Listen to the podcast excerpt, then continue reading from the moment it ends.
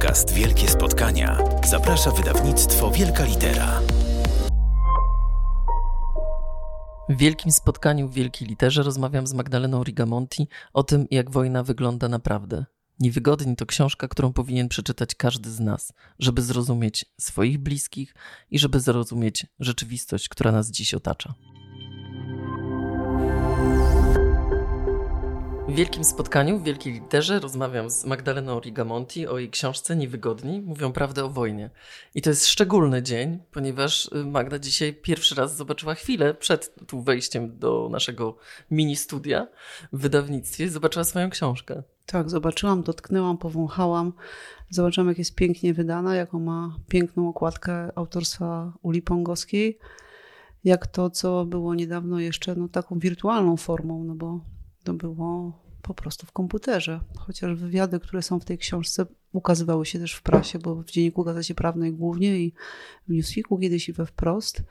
No ale pierwszy raz zostały tak zebrane. No, są taką wojenną pigułką, a w zasadzie pigułą, a w zasadzie kulą śnieżną. No raczej bombą. Mm, bombą zobaczymy. Natomiast są, są opowieścią mm, o tym, czego nie chcę i o tym, czego my chyba wszyscy nie chcemy. I, tak zadedykowałaś tę książkę swoim córkom.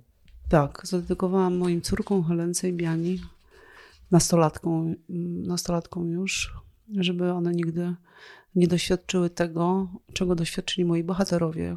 A moi bohaterowie byli albo dziećmi, albo nastolatkami, albo dopiero co wchodzili w dorosłość, kiedy trwała druga wojna światowa, kiedy walczyli, kiedy byli wywożeni na Syberię, wywożeni do obozów, wywożeni na roboty do Niemiec, kiedy.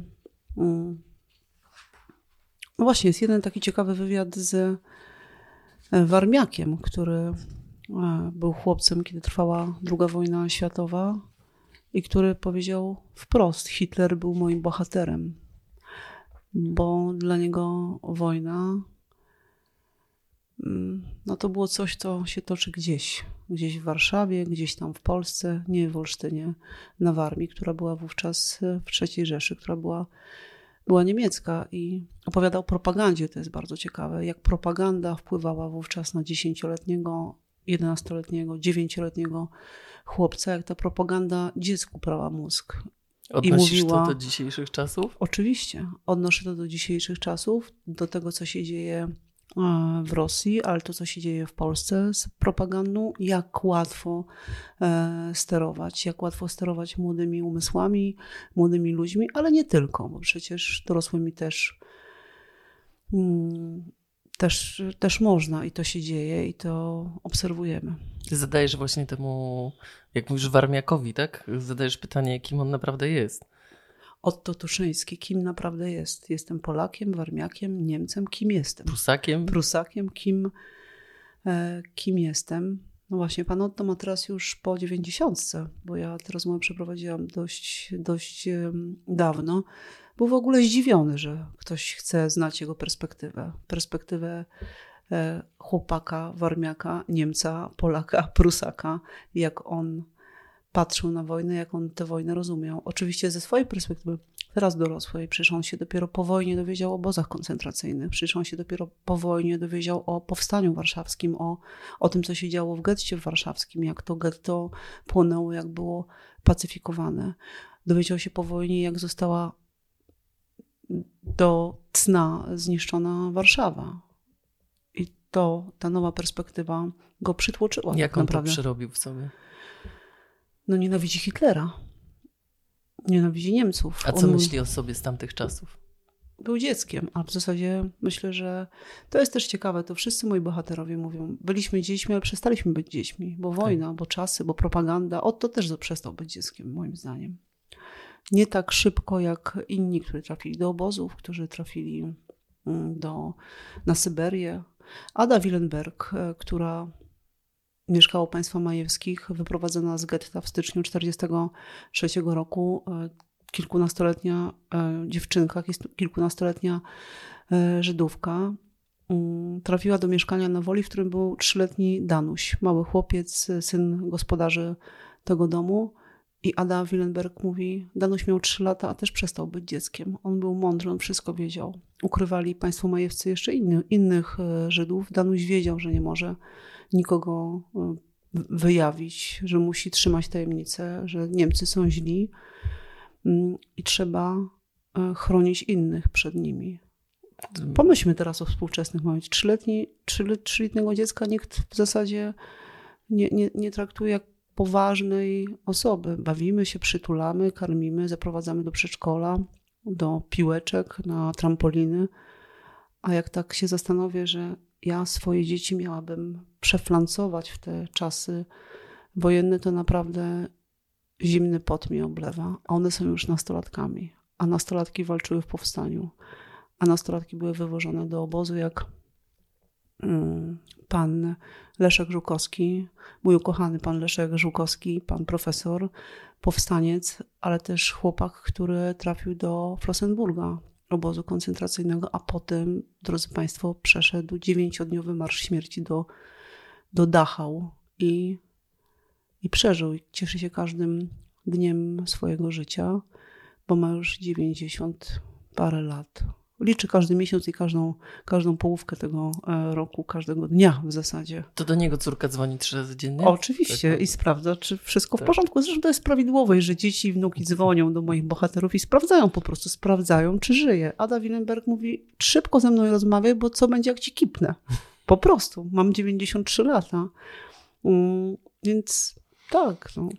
Tutaj pan mój bohater, mój rozmówca, wspaniały, ostatni cichociemny, który odszedł niedawno, nie ma go już z nami, ale jest na szczęście w tej, w tej e, książce. Też liczył każdą połóweczkę. Każdą połóweczkę roku, jak małym dzieciom się liczy, wiecie o tym, prawda? Mhm. Jeden i pół, dwa, dwa i pół. Ile pani dziecko ma? Już dwa i pół. Tak, tak on liczył 95,5, 96,5 i do, do, dotrwał do ponad setki. Umarł, nie ma go, ale została jego historia wspaniała bo został zrzucony w Warszawie tuż przed powstaniem e, warszawskim i działał z dolarami i ze złotem w takich tutaj, w takich specjalnych, przypiętych do, do ciała mm, rurkach, mm, za, zaszewkach, nie wiem jak to nazwać. Ta książka jest, yy, zatytułowała się niewygodnie, ale ona jest bardzo niewygodna. Ja powiem szczerze, że byłam wstrząśnięta, kiedy ją czytałam, bo bo nagromadzenie tych takich właśnie niewygodnych rzeczy, o których chyba wolelibyśmy nie wiedzieć, chociaż wiemy gdzieś tam, bo ja ci teraz powiem bardzo osobisty wątek, bo dzisiaj przed naszą rozmową byłam z moim tatą, który ma 88 lat. Byłam tutaj niedaleko na cmentarzu na grobie mojego dziadka, którego nigdy nie poznałam i który zginął w powstaniu warszawskim. E, tata mój miał wtedy 10 lat, był absolutnie świadomy, widział jak no jego właśnie. ojca tutaj na, na, na Czerniakowskiej, jak go przywozili e, i najpierw był pochowany tam w parku, teraz leży na cmentarzu w takiej zbiorowej mogile mm, w Wilanowie. I ja mam zawsze jakieś takie poczucie, yy, patrzę na tego mojego tatę, jakim on potem był samotnym dzieckiem tak naprawdę po tym wszystkim. Dokładnie ta histori te historie, które tu opisujesz, one są wpisane w DNA yy, yy, mojej rodziny. I kiedy słyszę te, to jest taki wątek, który tu poruszasz, kiedy ostatnio były obchody, mnie zawsze krępują, nie lubię chodzić na, na ten cmentarz wtedy, kiedy są obchody, ale mam takie poczucie, że powinnam, bo to już właściwie chyba tylko nasza rodzina staje nad tym grobem, tam dookoła nikogo nie ma. I i mam takie poczucie, jak śpiewają te powstańcze piosenki, takie mm, Pałacyk Michla i tak dalej. I ja sobie myślę, no ale to dla nas to nie jest w ogóle śmieszne, a dla mojego chłopaki, ojca zupełnie. Warszawiaki, fajne tak. chłopaki są. Tak. I, ja, i, mhm. I patrzę na tego mojego tatę, który zgarbiony stoi nad tym i myśli sobie, że on żył bez tego ojca całe życie. I właściwie cała rodzina się stała nomadami takimi, że rozpadła się zupełnie przez, przez to powstanie. O tym świetnie mówi pani profesor Maja Listrulejska. Mówi o tym, jak na konkretne rodziny, ale tak naprawdę na całe nasze polskie społeczeństwo wpłynęła II wojna światowa. Jak to pokolenie mm, no właśnie naszych dziadków, bo jesteśmy mniej więcej w równym wieku, e, naszych dziadków, e, pradziadków moich e, dzieci mm, wpłynęła wojna i jak ci pradziadkowie nie zostali zaopiekowani przez państwo, przez psychologów, bo przecież nie było żadnej Ten psychologii. psychologiczny przecież w żadnej psychologii mhm. nie było. Jak ta trauma mm, wrosła w to y, polskie społeczeństwo i jak y, zaczęła być przekazywana z pokolenia na pokolenie. Nie ma dowodów, że ona jest przekazywana w genach, bo. Mm, Ale w zachowaniach mi się wydaje. W zachowaniach, właśnie, w alkoholizmie, w przemocy, w takim wyparciu, odosobnieniu. Rozmaite, to są rozmaite e, przejawy. I jak ona wpłynęła na pokolenie moich rodziców, jak ona wpłynęła na, na mnie przez to, jak wpłynie na na moje dzieci i na ich dzieci. Mm, psychologowie mówią, że ona w czwartym pokoleniu, ta trauma wojenna powinna się ulatniać, powinna przygasać, powinno już tak być taka rozsmarowana, już jej w zasadzie nie być. No i ja już się cieszyłam, że pokolenie moich córek, czwarte powojenne pokolenie, właśnie ją sobie tę traumę jakoś zniweluje, tę wojenną, drugowojenną, no ale się okazało niestety, że wybuchła wojna 24 lutego 2022 roku e, w Ukrainie. No i przecież cały nasz świat się skupił na tym, co tam się dzieje i na tych ludziach, którzy przyjeżdżają tu. Kolejni ludzie w traumie, kilka milionów ludzi w traumie e, wojennej. Mm, ja myślę, że to jest w ogóle temat, przed którym my się broniliśmy, ta, ta wojenna trauma. Myślę, że pani profesor Listrulejska, która całe życie poświęciła, no to, to, to jest pani profesor, która ma ponad 80 lat i jest dzieckiem wojny. Mm, przeżyła bardzo dużo w czasie wojny. Mogę też zdradzić, że ten wywiad był trochę dłuższy, bo hmm. był e, wzbogacony o wątki prywatne. W ostatniej chwili pani profesor powiedziała: Nie jestem gotowa na to, żeby o tym mówić. Ona, psycholog z wielkim stażem, zajmującym się, zajmująca się właśnie traumą wojenną, powiedziała, że nie, nie powie publicznie o, o swojej wojennej traumie to jest dla mnie ogromny taki punkt, nad którym myślę i. Dlaczego? Dlaczego się nie zdecydowała, dlaczego jednak nie, dlaczego nie chce tego wypuścić. Ja... Możliwe, że ma świadomość tego, jak to wpłynęło na jej życie. Ja myślę, że ja jako dziecko właśnie rodziców, którzy świadomie przeżyli wojnę, i kiedy sobie to uświadomiłam, jakiś czas temu, to parę lat temu dopiero sobie to uświadomiłam, bo oni nigdy o tym nie mówili. Czasami coś wspominali. Bo są tacy jedni mówią, -hmm. jedni mówią, mówią, mówią, aż tak mówią Ada Willenberg, która mieszka w Tel Awiwie, która ma 60-paroletnią córkę, która ma wnuki i prawnuki. Mówi, że póki żyję, będę mówić. Póki żyję, będę, będę opowiadać. Jej córka mówi, znam na pamięć tę historię. Wszystko już wiem. Jej wnuki mówią, babciu, znamy na pamięć tę historię, ale mów, mów, mów. Ale mówi też o tym Ada, że kiedy przyjechała na początku lat 50. do Izraela, to nikt nie chciał słuchać. Mówili do niej, przecież szliście jak barany na rzeź. Po co twoja matka pojechała do, do Treblinki? Po co wsiadła do tego pociągu? Tak jakby był wybór jakiś. Takie było myślenie. Więc są ludzie, jest grupa tych e, moich e, rozmówców, grupa bohaterów, która mówi, mówi, mówi, a są tacy jak pan profesor Leszek Żukowski, który chyba w 2014 roku powiedział rodzinie, że był szedł w Marszu Śmierci. O się żonie chyba nawet nie przyznawał, prawda? No, żona trochę wiedziała, no bo on ale jeździł po coś do Flossenburga, na mhm. jakieś spotkania z byłymi więźniami, ale nic nie mówił o Dachau. To było cały czas ściskane w nim. Pytanie, jak się odbijało to na jego dzieciach, na... A dzieci zawsze czują tajemnicę. Na jego dzieci. No tak, czują tajemnicę, ale też czują, widzą zachowania. Wiem, powiedział mi to, jest to w, te, w tej rozmowie, że relacje z jego dziećmi nie są zbyt dobre. To znaczy, że gdzieś się tam coś w trakcie jego życia e, popsuło. I no, pytanie jest, czy możemy tę winę zwalać na, na te jego wojenne, wojenne przeżycia. Jest. Ta książka zaczyna się od rozmowy z panem Czesławem Lewandowskim, powstańcem. To, to pierwsze pytanie, jesteś mistrzynią po prostu pierwszych pytań. No ja może zacytuję, bo to trzymam palec już od dłuższego czasu w książce. Ilu Niemców pan zabił? Skąd ja mogę wiedzieć? I to już potem ja na chwilę odłożyłam i. Teraz jak przeczytałaś, to też mnie trochę zmroziło. Ale dlatego zapytałam o to pana Lewandowskiego, bo zresztą wyjaśniał mu, dlaczego pytam. Pytałam o to mojego dziadka, który był w podobnym wieku do pana Lewandowskiego, teraz już nie żyje, kiedy trwała wojna, tylko że mieszkał na Wołyniu, a potem został wywieziony na roboty do Niemiec. Natomiast historia pana Czesława Lewandowskiego, chłopca, chłopca, e, który jak miał 12 lat, to jego ojciec został rozstrzelany przez Niemców. Tak trochę zdradzę, trochę pospoileruję. No trochę, ale, warto. ale to, to, to, i tak się nie da tego e... opowiedzieć. To... Rozstrzelony przez Niemców, z matką go pochowali bodajże na cmentarzu na Brudnie, ale o tej scenie nie będę opowiadać, co się, jak się zachował ksiądz przy okazji tego pogrzebu. A potem matka i tu nie wiadomo, co się stało. Czy to był szok, czy to była depresja, czy to, czy to była świadoma decyzja. Matka jak stała, wyszła z domu i zostawiła małego Cześka Lewandowskiego, dwunastolatka, chyba z piątką rodzeństwa, najmłodszy, dwa miesiące, bez jedzenia, bez pieniędzy. I mały Czesiek Lewandowski nie dość, że te dzieci wszystkie wykarmił, dopilnował, mm, zajął się nimi, to jeszcze wstąpił do szarych szeregów i walczył w powstaniu warszawskim. Mówi straszne rzeczy o powstaniu warszawskim. Mówi o tym, że był mięsem armatnim rzuconym przez dowódców powstania na, na rozszarpanie, rozstrzelenie. To on bronił e, dworca gdańskiego.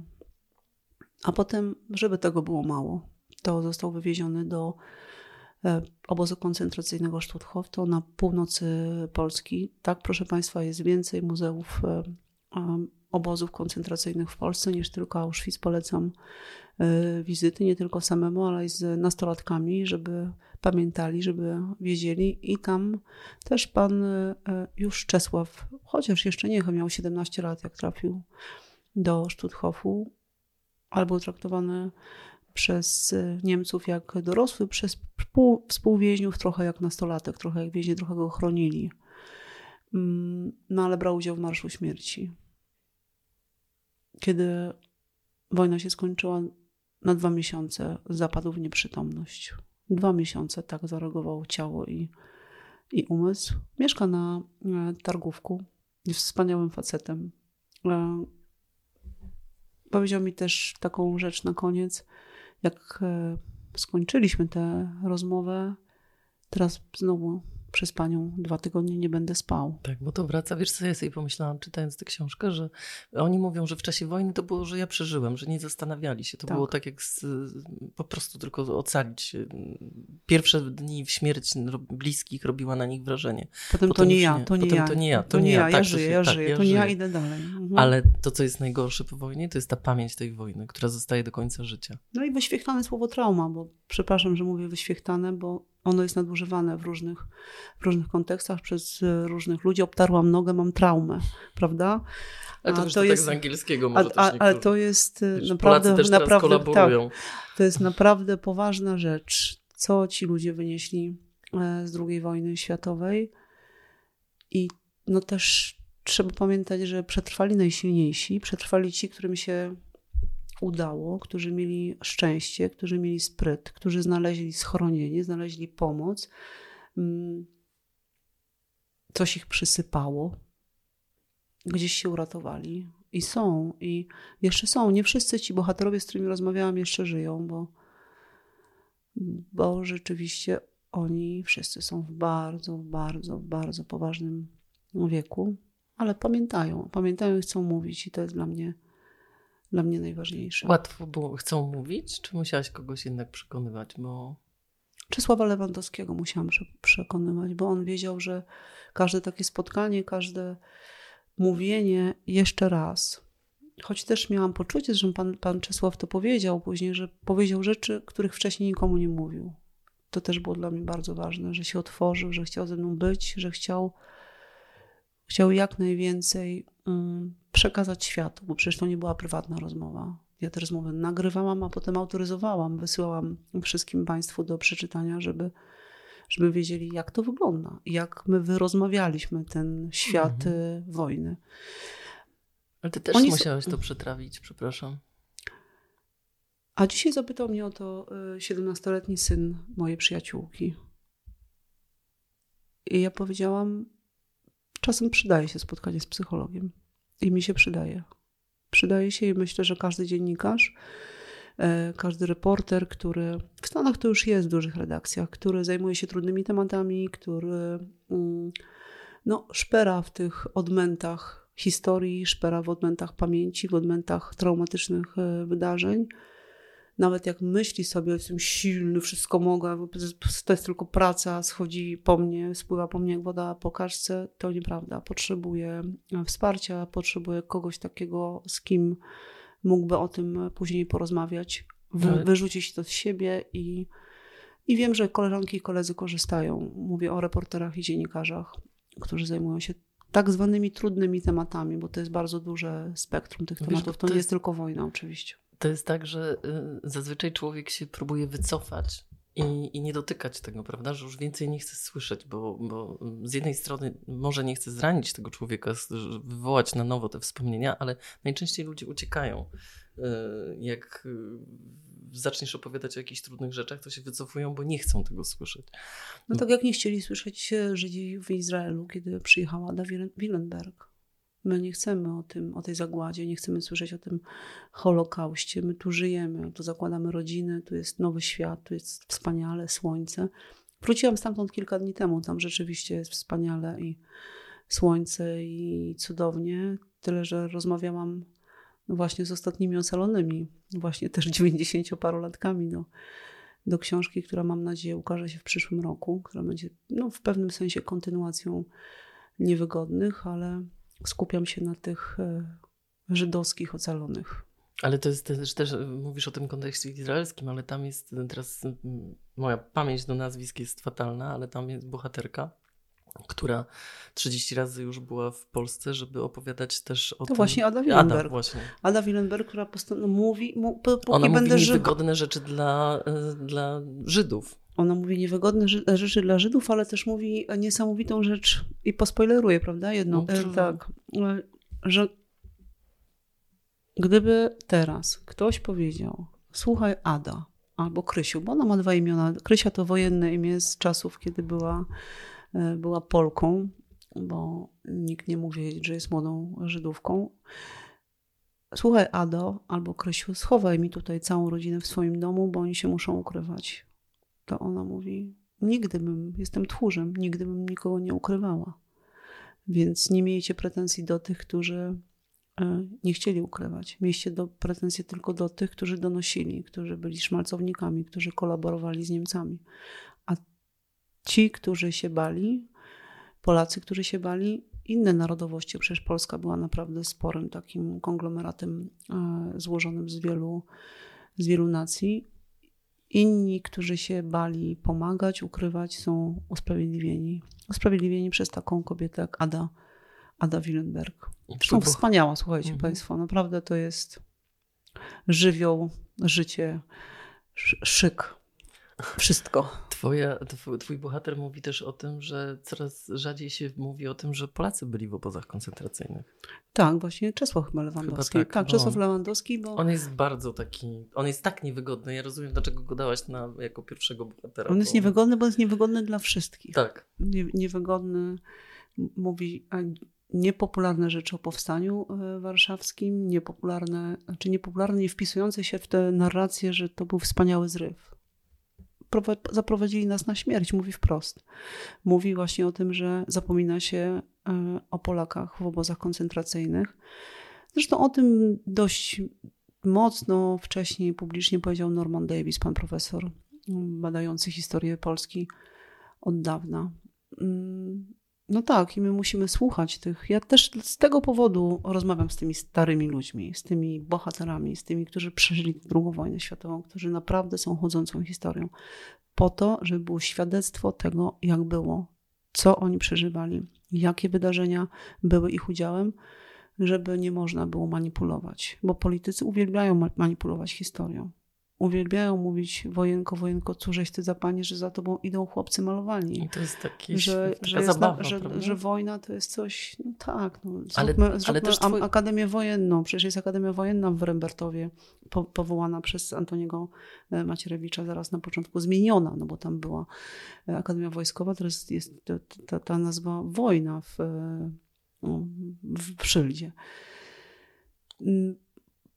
uwielbiają manipulować politycy, naciągać historię w swoją stronę, tak, żeby robić bohaterów z tych, którzy bohaterami nie byli, żeby nie robić, żeby ludzie, którzy byli bohaterami w oczach opinii publicznej, w oczach e, uczniów, którzy pójdą e, zaraz do pierwszej klasy liceum, bohaterami nie byli. A my musimy tego pilnować. Znaczy, ja uważam, że skoro ja mam narzędzie, jestem dziennikarką, umiem rozmawiać, umiem napisać ten wywiad, mm, mam możliwość publikacji e, tych swoich rozmów, bądź w prasie, bądź tak jak tutaj w wielkiej literze w książce Niewygodni, to mam obowiązek to robić. I obowiązek patrzeć na ręce i mówić, e, pokazywać jak było, a nie jak politycy chcieliby, żeby było. A Twoim zdaniem czemu służy ta gloryfikacja wojny, powstania? Teraz w kontekście wojny w Ukrainie to jeszcze jest inna perspektywa. Perspektywa tego i, i zastanawianie się e, nad tym. Mm, I, ale chyba nie chcę o tym mówić. W sumie okay. nie chcę. W sumie nie chcę, bo nie chcę wchodzić bardzo mocno w politykę. Zajmuję się okay. polityką na co dzień, uh-huh. a mhm. ta książka staram się, żeby nie była polityczna, tylko uniwersalna i też nie historyczna, tylko, um, tylko opowiadała o tym, co może być, jeśli nie będziemy a, właśnie patrzeć polityką na ręce, będziemy manipulować historią, będziemy mówić, że wojna jest wspaniała, albo że warto, albo e, tłumaczyć, co to jest ten patriotyzm i że trzeba iść z szabelką na czołgi, chociaż jeden z moich bohaterów który był jeszcze ułanem, który brał udział w kampanii e, wrześniowej, mówi, że to była propaganda niemiecka, że Polacy szli na niemieckie czołgi z szabelkami na koniach. Nie szli na czołgi, byli e, tak samo czołgi z czołgami walczyli, a nie puszczano konie na, z ludźmi na niemieckie czołgi. Tę rozmowę też ten warto przeczytać. 102,5 roku miał pan mój bohater, kiedy z nim, z nim rozmawiałam. Najstarszy. Najstarszy z moich, z moich rozmów. są bardzo, bardzo wiekowi, ale. Y, y, ale co za umysły. Prawda? Naprawdę, co za umysły, żylety. I wcale nieprawda, że to jest tylko ta pamięć wojenna że oni pamiętają mhm. świetnie tylko to, co kiedyś przed 80, 78, 9, 80 laty. Pamiętają dokładnie to, co wczoraj, przedwczoraj, całe swoje życie pamiętają i umieją wyciągnąć wnioski, mają refleksje, są wspaniali. I żywo się interesują tym światem, który ich otacza, prawda? Bardzo i polityką. Są naprawdę na bieżąco. Ada Willenberg, wspomniana tu już dzisiaj kilka razy, dwa razy w tygodniu lekcji angielskiego i dwa razy w tygodniu WF. 93 lata. Tak trzeba żyć, proszę Państwa. A powiedz, bo, bo podpisałaś tę książkę, że to jest lipiec 2022, ale tak jak mówisz, wcześniej były już te rozmowy publikowane i nagrywane. Jak się taką książkę buduje w czasie, właśnie w tym czasie, kiedy wojna jest obok? Zupełnie pewnie miałaś inną perspektywę. No właśnie, to jest nowa perspektywa. Ja dlatego postanowiłam, zaczęłam myśleć, znowu jest wojna, i byłam po rozmowie już z panią profesor Listrulejską, która mówi o tym czwartym pokoleniu, tym wygaszaniu traumy. Pomyślałam sobie, Boże, przecież ta trauma znowu, ta wojna znowu wraca, znowu budzi się coś, co przecież jest w nas, no bo ona jest. No, ja czuję, że jest, prawda, ta druga wojna światowa, ty czujesz, że jest, inni moi znajomi czują, że, że to się nie międli się ciągle, ciągle się w naszym społeczeństwie gdzieś przewala. I zaczęłam czytać, szukać tych wywiadów, które zrobiłam a propos wojny. Mm, ja miałam świadomość, rozmawiając w ciągu ostatnich lat z mm, moimi bohaterami, że to nigdy nie były rozmowy gloryfikujące wojnę albo mówiące, ach, ale pan był wspaniałym bohaterem, prawda? Ale pan walczył, ale pan strzelił. Tylko zawsze gdzieś one były niewygodne zawsze gdzieś było jakieś wkładanie mm, kija między szprychy, czy to przeze mnie, czy to przy, przez mojego rozmówcę, czy rozmówczynię. I nawet jak nie szłam z takim założeniem, z taką intencją, że będziemy tu wywracać historię do góry nogami, to i tak to się działo. To po prostu się że działo. Można się zaprzyjaźnić z Niemcem. Tak, że można się zaprzyjaźnić z Niemcem, po prostu. Że Niemiec może pomóc. E, że no właśnie, że ktoś podchodzi do ciebie, kiedy umierasz w tym marszu śmierci w Dachau i wydaje się, że wszyscy myślą tylko, żeby przeżyć i mają gdzieś tych innych i podchodzi dwóch chłopców, bierzecie pod ręce, dźwiga i idzie z tobą jeszcze 10 kilometrów, niosąc cię de facto. A nie mają sił przecież ci chłopcy, no bo idą tyle samo. Nie mają jedzenia, nie mają butów, jest kwiecień, czyli nie upały, a pomagają, więc jest człowieczeństwo. Mm jak zaczęłam je gromadzić, te wywiady, to pomyślałam sobie, zresztą rozmawiając tutaj z Pawłem Fonfarą i z Moniką Milkę e, z wielkiej litery, że to jest całość, że to się układa w całość, którą trzeba złożyć i, i opowiedzieć o tej, o tej wojnie. Nie tylko o tym, czym jest druga wojna światowa, tylko czym jest wojna w ogóle, bo no właśnie, bo groźba gloryfikacji, groźba tego, że warto, że płacą 550 zł za tydzień albo 2000, albo żebyś tylko wstąpił, a poza tym to wszystko w porządku jest y, bardzo niebezpieczna. Ja myślę też, że ta książka jest ważna e, w świetle tego, jak my nie potrafimy zrozumieć e, Ukraińców, którzy się zjawili w naszym kraju i oceniamy z zupełnie innej perspektywy tych ludzi, nie mając i oceniamy ich zachowania, e, co jest dla mnie absurdalne, mm, że staramy się jakby włożyć w jakieś ramy które, mm, ludzi, którzy nie przeżyli tego, nie, nie mieli kompletnie kontaktu z tym. No właśnie, ja oczekiwałabym od Ministerstwa Edukacji, od innych e, instytucji państwowych, że, mm, że będą nas tego uczyć po prostu. A okazuje się, że zewnętrzne NGOsy, organizacje pozarządowe, e, no na przykład jedna, nie pamiętam, zaraz przypomnę nazwę, mm, Twarze Depresji. Taka jest mhm. fundacja, mhm. która zajęła się szkoleniem nauczycieli, jak obchodzić się z dziećmi ukraińskimi które mogą być w traumie, które mogą być w stuporze, które mogą inaczej się zachowywać. Albo mogą być hałaśliwe i zachowywać się... Ale no tak, tak, oczywiście, bo to jest konsekwencja tego, co, e, co przeżyły. My naprawdę potrzebujemy edukacji w różnych dziedzinach właśnie z powodu wojny. Mhm. I no, no mam nadzieję, że oprócz e, robienia polityki, oprócz zajmowania się sprawami bieżącymi, gdzieś jest w, we władzach i czy to w tej władzy, czy w następnej władzy, bo jak widać, mamy już e, sierpień, ta wojna się nie kończy. Tych ludzi może być jeszcze coraz więcej, władza w Polsce się może zmienić i liczę, że każda władza będzie umiała nas uczyć tego, jak, e, jak się zachowywać, jak się zajmować, jak działać, jak traktować ludzi, którzy są wyciągnięci z takiego strasznego świata. Bo naprawdę to jest bardzo cienka e, granica. Może malutko potrzeba, żeby u nas tak się działo. Może malutko.